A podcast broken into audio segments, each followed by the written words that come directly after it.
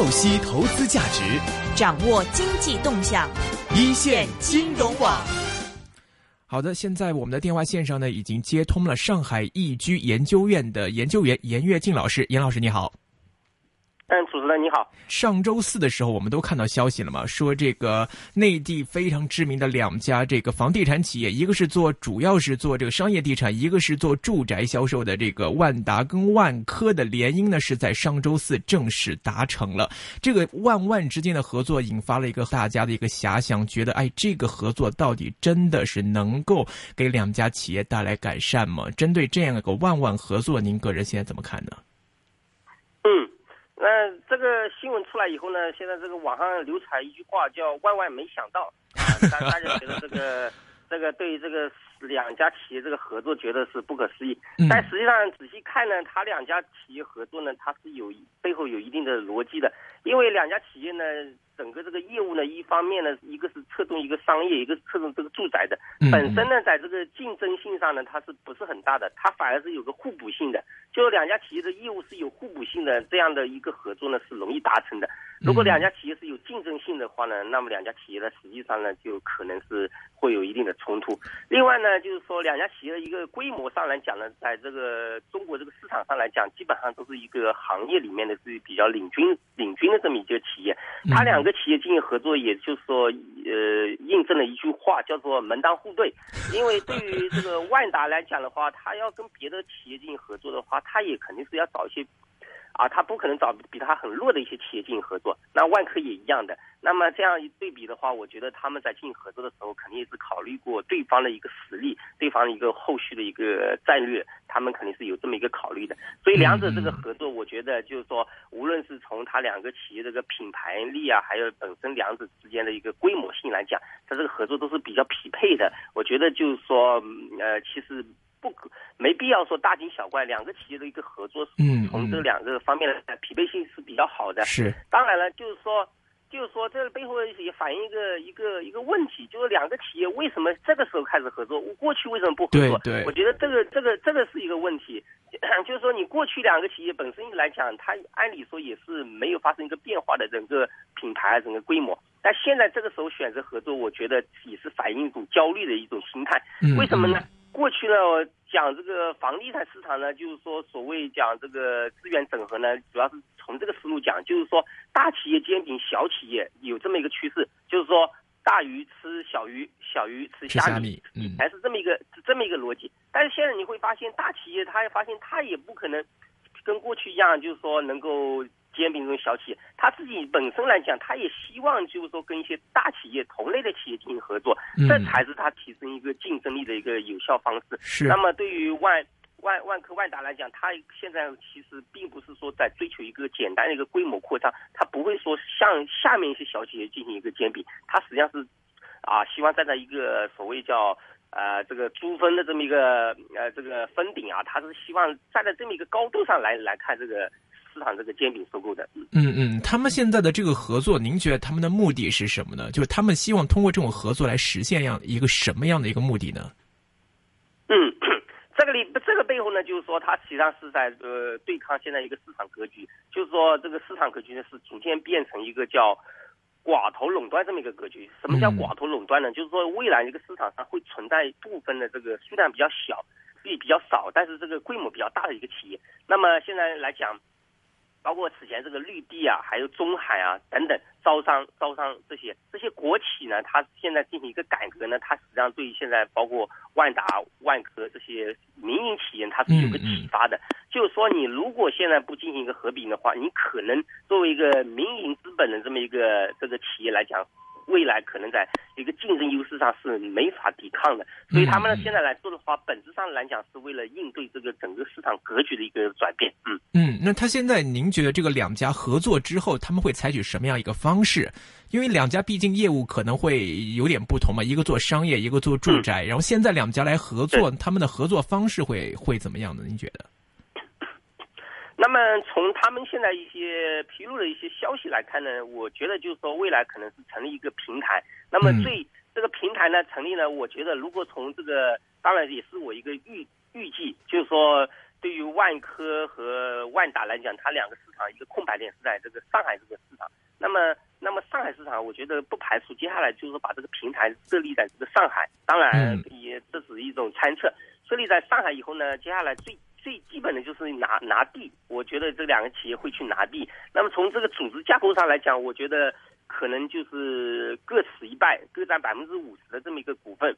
那么接下来的话，拿地以后呢，接下来就是个业务的业务具体开展什么业务了。我觉得就是说可能会有以下几个思路啊。啊，因为因为我觉得这个方面呢，他们可能自己本身也是在做处于一个探索的，并不是说一成不变的。嗯嗯。那一方面，两者业务有比较好的一个结合点，就是说一个社区经营。快来讲的话，社区经营。社区。嗯嗯。这个社区经营是指嗯。啊，社区经营就是说，从过去的这个物业管理啊，现在转变为现在这个社区服务、社区政治服务这么一个领域。那么。因为这这这个里面呢，一方面要提供一个所谓传统一个住宅一个功能，另外一个呢要提供一个呃商业等这个资源。这两个的话，其实可以由两家企业来进行一个提供的。这一块来讲的话，会成为未来一个房地产市场新常态下一个新的业态。是，我觉得这一块来讲，嗯，这一块来讲，两两个嗯可以成。这个是不是我们平常理解说的一些物业管理方面呢？对，所以呢，这个就是一个突破点，就是说。现在很多企业也在做，但是他其实发现他没法跳出传统的这么一个模式，他做的最后发现还是在做这个物业管理，他跳不出来原来这么一个模式，也就没有一个所谓的一个盈利机制了。那么这两个企业的话，现在其实是在进行一个一个创新，这一点来讲的话，我觉得还是很有魄力的。这里的前期的话，可能是要投入大量的一个资金，但是一旦把这个品牌给做出来以后，我觉得对于全国各大城市的一个可复制性是比较强的。嗯。嗯嗯，那除了这个拿地和这个社区经营、物业管理这两个这个业务涵盖之外，还会有什么这个业务会在这个平台上面？您觉得？嗯，那么前段时间呢，就是说对于这个万达呢，它是有这么一则消息，就是说它要说把这个总部搬到这个上海。嗯，那么我当时考虑呢，他到上海呢，上海现在这个市场呢，缺乏一个什么样的一个条件呢？就是说，在这个电商方面呢，它是比较缺乏的。那么在北京啊，像北京一些互联网公司是比较多的，像广东啊、深圳这一片也是有的。浙江啊，这个阿里巴巴。哎，不好意思，插一句，偏偏就是说，这个万达现在的总部是在辽宁吗？还是在广东？现在？呃，万达呢，它是这个注册地呢，它是在这个辽宁这个大连的。辽宁注册地。总部呢是在北京的，实际上总部是在北京的。嗯嗯嗯。呃，现在呢有这个说法。但是呢，我后来想一下呢，他到上海来讲呢，其实总部从北京到上海本身的意义是不大的，我觉得是不大的。他到上海呢，肯定是做出一些事情来的。那要做什么事呢？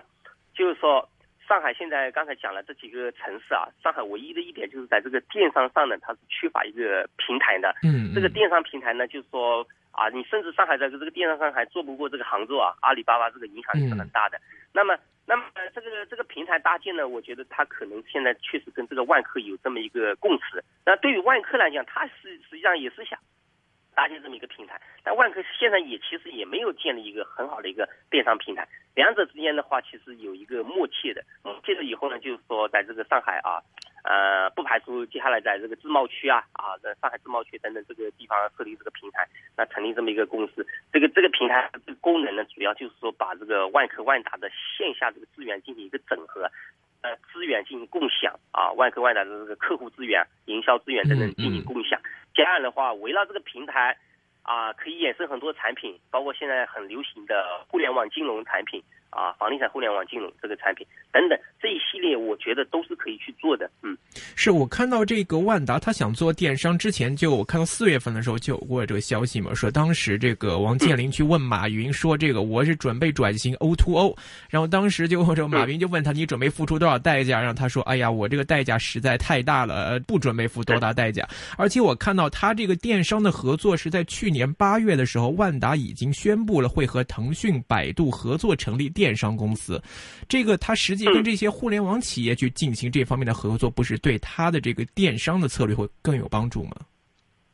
嗯，对的。实际上呢，就是说前面其实已跟这些企业进行合作，嗯，但是呢，我觉得呢，它本质上那样那跟百度这个腾讯合作呢，本质上是一种技术上的一种合作，嗯它实际上还没有直接涉及到这个房地产这个业务。嗯呃，嗯实际上它并不是说希望脱离一个房地产这个传统这个业务，只是在这个传统业务上进行更更新升级，而且呢，呃。这种合作呢，它实际上要考虑一个资金投入的一个问题了。那么现在这个万科跟它进行一个合作，两者这个资金上呢肯定是没有问题的，它是有这个能力去进行一个投资的。甚至两家企业现在对于一个行业规模不是特别重视，它有这个能力稍微在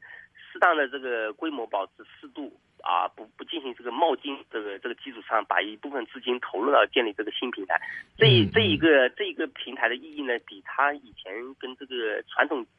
啊，这个电商这个企业进行合作，我觉得意义更大，更更有这个实战性。嗯，是您刚才提到说万达跟万科的合作，两个会把自己的一些销这个客户信息可能会共享，那是不是意味着说他们成立这个平台之后，将来会有可能吸纳到其他的一些内房企业一起加入到这个平台，将这个他们这个平台的数据不断扩大化呢？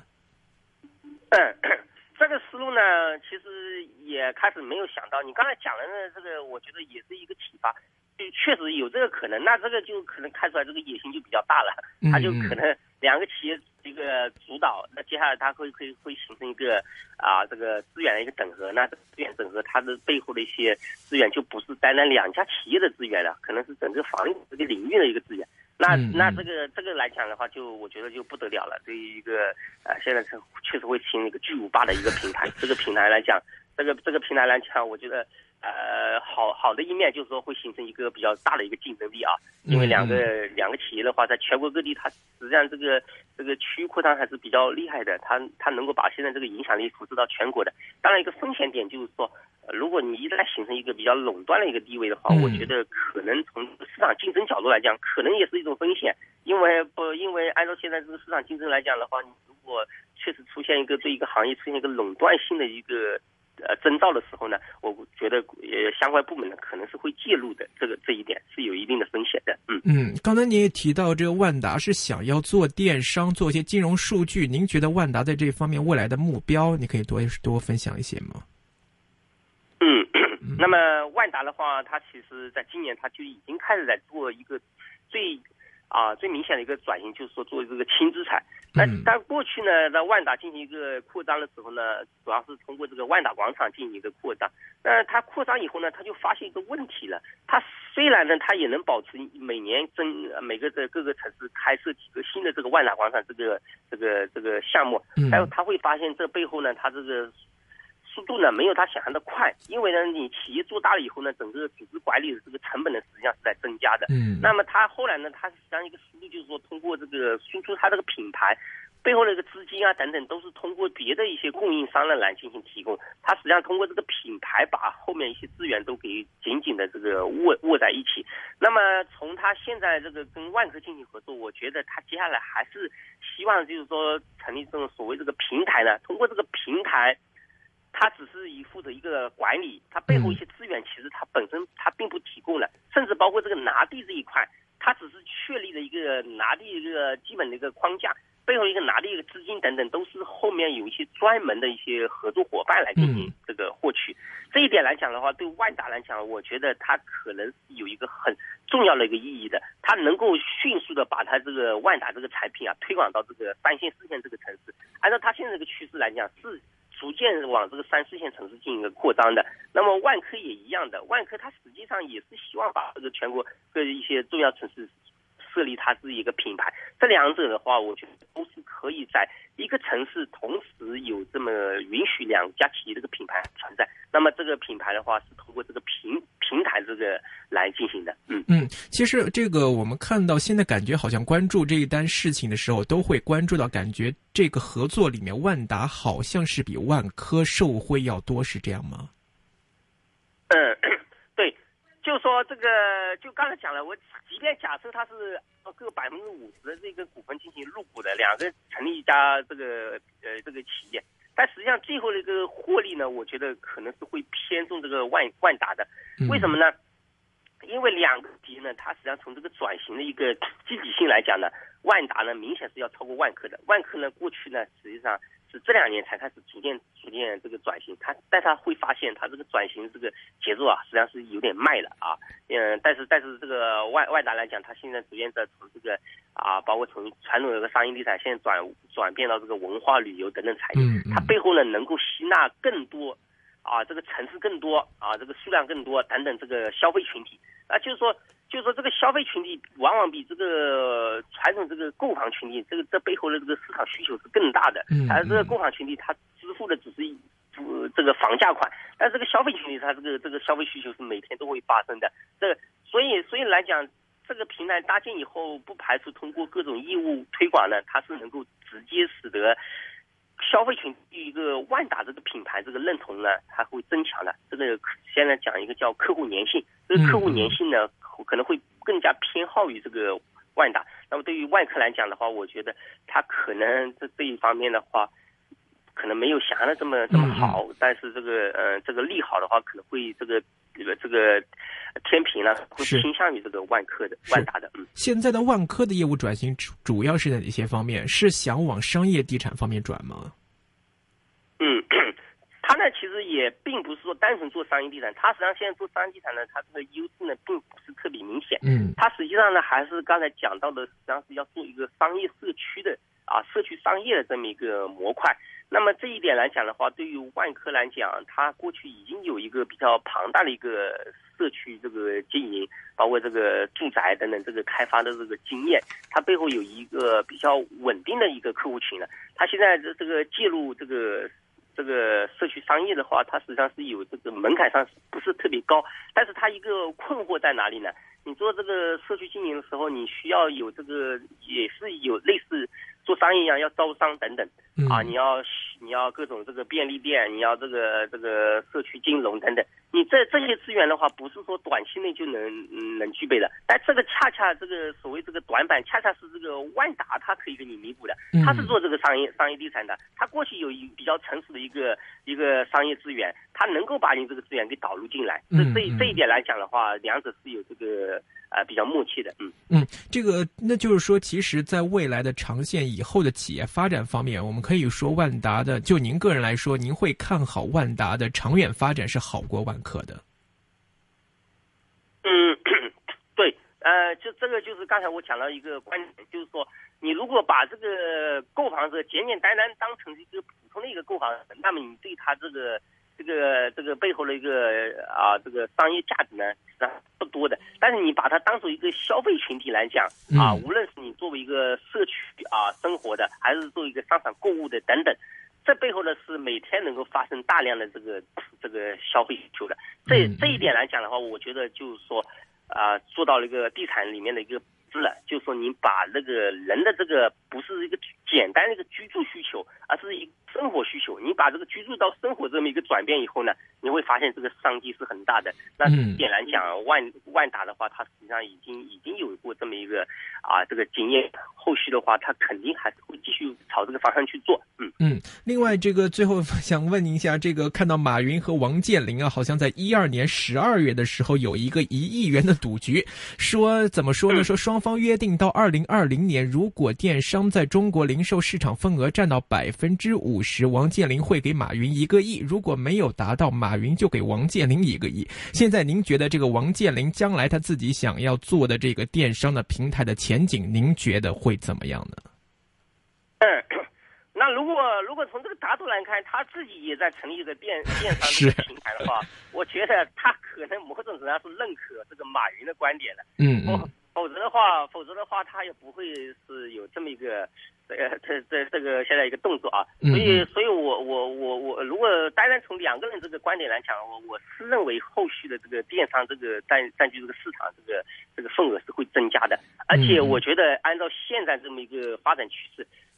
呃，过去能够把一些产品搬到这个电商上呢，都是一些小的这个价值比较小的，就像咱们讲的这个所谓淘宝啊，淘宝都是买这小小的就衣服啊等等这个零售的这个东西。但接下来你会发现，你能把一些传统的不能够搬动的东西啊，都能弄上去。最典型的就是咱们讲的这个不动产，不动动产是没法移动的。但是后续的话，电商平台它完全有这个商业模式转化的话，能够把不动产变成啊，可以这个这个这个具备所谓这个流动性的这么一个资产。这一点来讲的话，我觉得现在后后续这个房企通过这个电商平台它是可以做的。那么等等很多的，现在这个所谓这个餐饮还是要依赖这个线下这个平台的。那后续这个餐饮可能也能搬到这个线上，那这个都是有这么一个创新空间的。这一点来讲，我觉得对于这个万达万达来讲，他可能也有所反思啊，他不可能说，呃，围绕咱们这个传统所谓这个逃跑的淘宝的那种思维来说，他可能有一有超越这种淘宝的这种思维去做。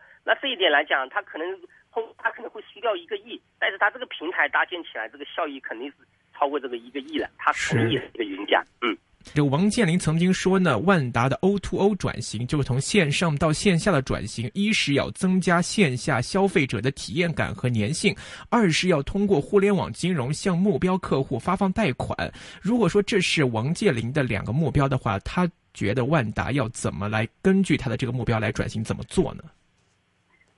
嗯，那么他他要这样做的话，其实难度呢，我觉得是不大的。实际上，现在这个这这。单单从这个所谓这个线下这个客户这个粘粘性啊，还有你现在要提供为提供这个金融服务呢，现在其实很多企业已经在做了。关键关键是什么呢？关键其实就是后续一个资金的一个保证了。我觉得他要做成功的话，他是要获取一定这个融资的。就是说，你如果缺乏这个融资规模的话，你前面你要推广你的这个产品的话，实际上你是要给客户一定的这个所谓这个优惠的。甚至包括你给他提供这个金融贷款，你这个利息啊，你是要进行一个免息的啊，你甚至要所谓这个贴息，否则这个客户他没有理由到你这里进行这个认购你这个所谓这个房地产这个金融产品。那么这背后的成本的话，支出的话是需要这个万达他自己来承受的。但是呢，你一旦把这个平台做好以后呢，我觉得这个难度就不大了。他你你完完全全可以让这个客户对于你这个产品是有一个这个比较大的一个依赖度的。那这个其实，在这个消息出来之后，我看到网上有很多段子，说是万达勇敢向万科伸出了合作之爪，万万横空出世了。听到这个消息之后，绿地绿城再也坐不住了，融创融信有些冲动了，华润给华夏幸福打电话了，这些同性的这些这个内房企业之间好像都开始有这一方面动作。当然，这可能只是一个段子，但这是不是反映到现在其他的一些内房企业看到这两家地产商之间开始合作的时候？会会不会其他内房股也开始效法他们来做一些类似的平台或者类似的合作的？嗯，这个呢，呃，后续呢可能是一个大趋势。至少在这个二零一五年的话，我觉得现在整个市场这个行情是比较好的，这个企业它有这个能力、有这个精力去做现在这个资源整合的。当然，这个背后呢，就我刚才提到了所谓门当户对。它不大可能会出现一个一家大企业跟小企业进行这么一个，肯定是两家企业规模上的比较匹配的，规模上比较匹配的，业务上的这个竞争性呢不是特别强，但是互补性呢是比较大的。这种类型的企业呢，它是会去会去进行一个合，这种合作的话是肯定是现在体现在。中型房企和大型房企之间，他们这种合作的这个力度是比较大的。那小房企的话，现在还是一个去库存的一个导向，它不大可能会这个顾及这个资源整合这么一个这个这这么一个任务的。嗯。透析投资价值，掌握经济动向，一线金融网。在结束这个万达万科这个这个访问之后呢，我们想再请教一下这个严老师。这个昨天其实在国内方面，国家统计局也出了一个关于这个内地房地产的一个报告。那么报告就提到呢，说今年一至四月的全国房地产开发的投资这个价值呢，同比增速是跌至了百分之六。那么其中关注到十四个月中，全国房地产投资的增速下滑了近七成。这样一个数据是不是反映到这个未来的一个？这个房地产的开发速度和这个内房企业的一个盈利，将来可能会面临一个压力呢。嗯，这个数据呢比想象的其实要糟糕。嗯，但是呢，我觉得就是说对这个数据的解读呢是要两方面的。第一方面呢，这个数据确实跟我们现在这个理解的这个市场预期呢可能是要低的，反映了这个企业呢它虽然在去库存这个效果逐渐明显的情况下呢，它并不会说积极去拿地。啊，从现在这个这个国内这个市场这个土地市场来看的话，土地市场基基基本上呢，并没有出现一个非常火爆的一个场面啊。当然有个别区域市场可能会有，但整体上来讲还是处于一个比较啊，还相对来说比较疲软的这么一个态势。这背后呢，肯定肯定是会制约一个房企的投资啊等等这些指标的这个一个上行的。但是另外一方面呢，你要看到这个可能是就是我们现在这个一个所谓的个流行语叫做新常态。那么房地产呢，它实际上也是应该有这么一个新常态的，就是说你不可能说过去按照按照过去这个理解，就是你投资这个这个累计这个增幅啊，同比增幅啊，应该是都在百分之十啊，百分之十二以上这么一个规模，你应该也是保持在这个个位数的一个水平的。那个位数这个水平到底到底是背后有没有什么有没有什么？风险或者什么问题呢？需要需要看到这个它是往下滑，但是它没有跌到一个负值，它实际上还是处于一个正增长的啊。现在这个跌到比如说百分之呃这个百分之六，那百分之六十也是一个正增长，正增长就背后反映这个市场这个投资一个基数呢，它是在不断增加的。嗯，就是说投资的规模实际上是每年还是在持续增加的，但是它这个增速放缓呢，是反映企业一个策略在转变，企业不是在追求一个单纯的一个规模扩张。啊，它实际上是追追求一个，现在很多企业实际上拿地稍微放缓，它是在转一个新一些新业务，它把一些精力呢放在一些新新业务上。那么这个企业放到新业务上，势必这个啊，它是一家房企，但是它有一部分资金，它已经流入到这个别的一个产业方面去了。那房地产这个投资这个规模肯定是会削弱的，嗯。那这个其实我们也看到，从五月份开始，明显感觉到，就媒体渲染也好，报道也好，看到很多内地城市现在的到五月份开始，这个住宅销售情况好像是有明显的改善。这个报告也提到说，现在的商品房的销售面积和销售额的降幅都开始收窄了，说这个楼市已经出现回暖的迹象了。您觉得现在的楼市是真的已经开始回暖了吗？那如果讲到这个回暖呢，我觉得如果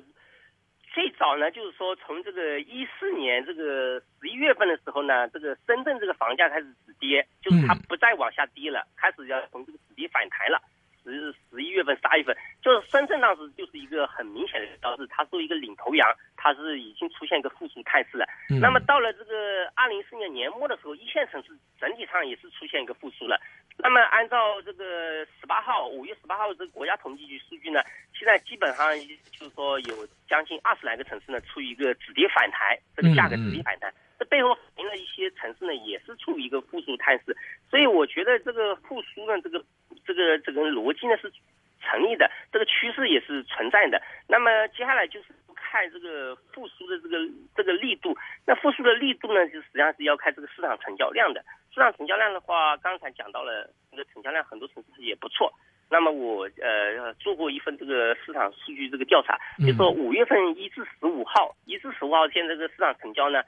整体上比四月。的，一至十五号呢，增加了百分之十三，大概增加了一成这么一个华夏正成交面积啊。那它这个同比呢，大概增加了百分之三十三百分百分点啊。那么如按照这个趋势预计啊，接下来如果这个降息政策效应继续释放以后呢，按照这个趋势预计，五月份的话，这个市场成交肯定是同比二零一四年的话是能够增加四成的。那这个四成这个分量是是比较大的啊，现在已经有百百分之三十三的这个同比增长了。那么按照这个趋势来讲的话，四成就是百分之四十这么一个同比啊，我觉得可能能达到的。那那这样一个数据背后，就这个市场成交量上去以后呢，这个起一个去库存压力没有了啊，去库存压力没有了，而且关键是老百姓这个预期也也也发生转变了。嗯啊，很多人持币观望，但他现在发现不对劲，房价是要开始要涨了，对吧？呃，看。看看涨的这个声音也开始多起来了，那老百姓受这个舆论这个影响呢，他也会积极去购房。那那你一旦这个市场成交量上去以后呢，这个这个价格呢是容易抬升出去的。这个逻辑呢，基本上每基本上每每一次这个市场啊，就是说这个量上去以后，价格是很容易被拉升上去的。那么这个就能形成这个。呃，到了这个所谓第二季度呢，这个市场这个复苏呢，我觉得完全是可以出现的。是是，您提到的这个情况，您是认为它是仅存在于一线城市，还是说二三线城市也都会遵循这样一个复苏轨道，还是这样一起来这个回升呢？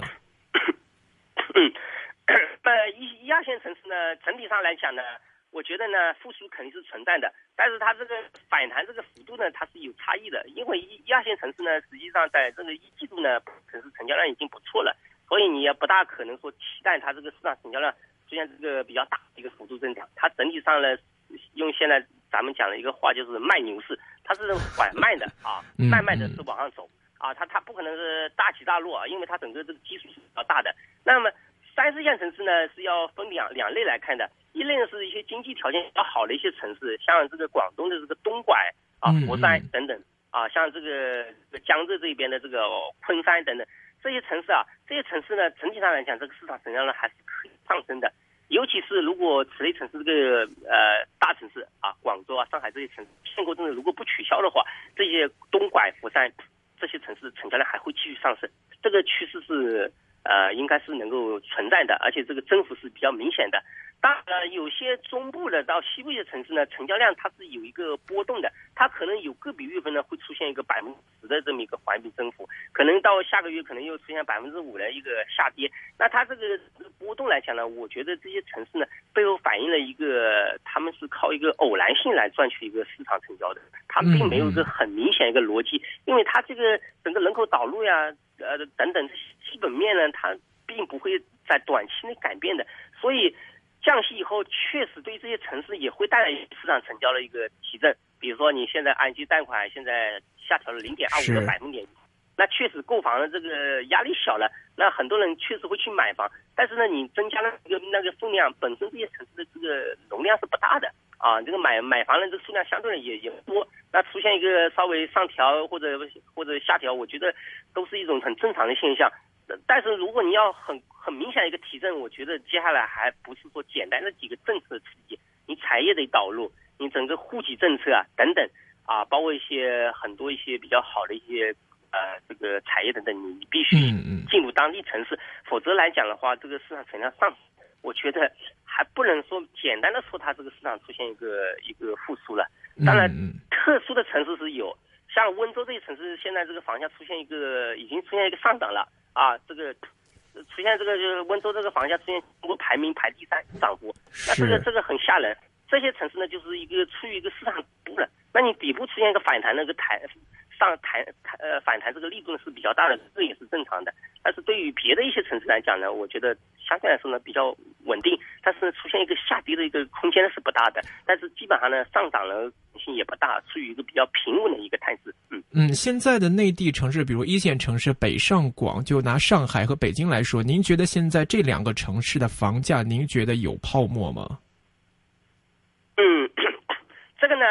如果你看这个泡沫呢，现在衡量泡沫呢，很多是拿这个。呃，房价收入比来对来来来衡量的，就是说你你如果从这个房价收入比来看呢，这个这个一线城市啊，北京、上海这城市非常高的，嗯，就是说你这个收入了，相比你这个房价是非常非常的低，你难以承受这个高房价。是，但是呢，我觉得，但是我觉得呢，这个还不能说简单推断是有泡沫的，因为这些城市呢，这个房价收入比这个收入里里面呢，计算的只是咱们一个普通上的一个工资收入。但是这些城市呢，它这个收入呢是有特特殊性的，很多这个城市呢，它是有一些所谓这个兼职啊，很多一些衍生的一些收入啊。呃，像大城市的话，你很多人这个收入可能能够超过你的这个基本工资的啊。你平时一个业余的，你平时可能有两份工作，而且你这个工作的工资的增长这个幅度呢，明显是要超过别的别的呃，甚至二线城市、三线城市。所以我觉得没有想象的那么严重。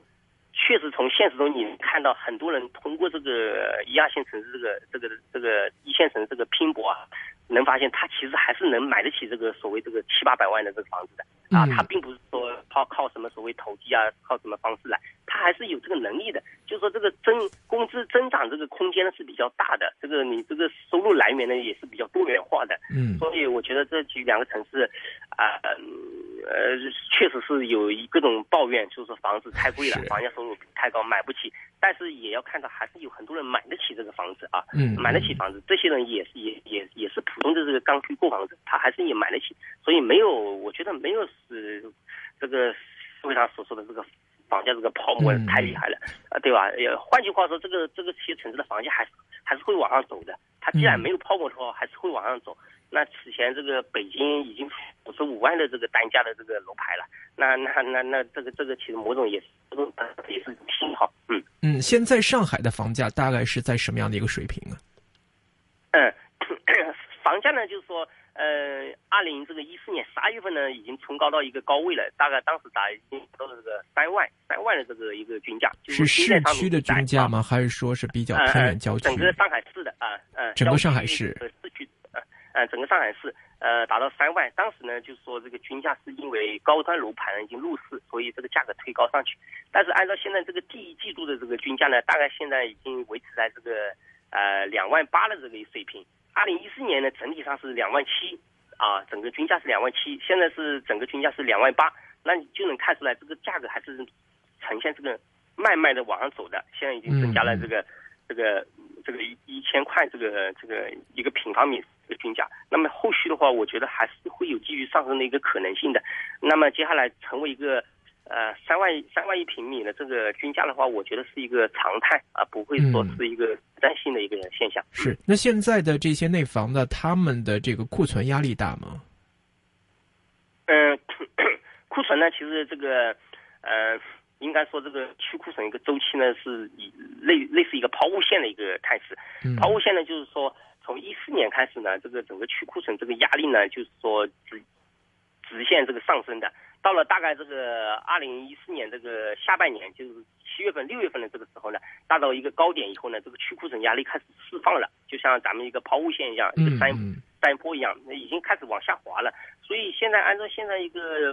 数据来看，还有一些企业的这个这个监测监测来看呢，压力呢没有想象的那么大。那很多企业呢，现在发现卖楼呢，这个速度是比较好卖了，价格上呢，它已经开始涨价了。它它敢于涨价呢，某种程度上说明它基本上资金方面呢没有太大的压力，去库存方面也没有太大的压力。呃，另外呢，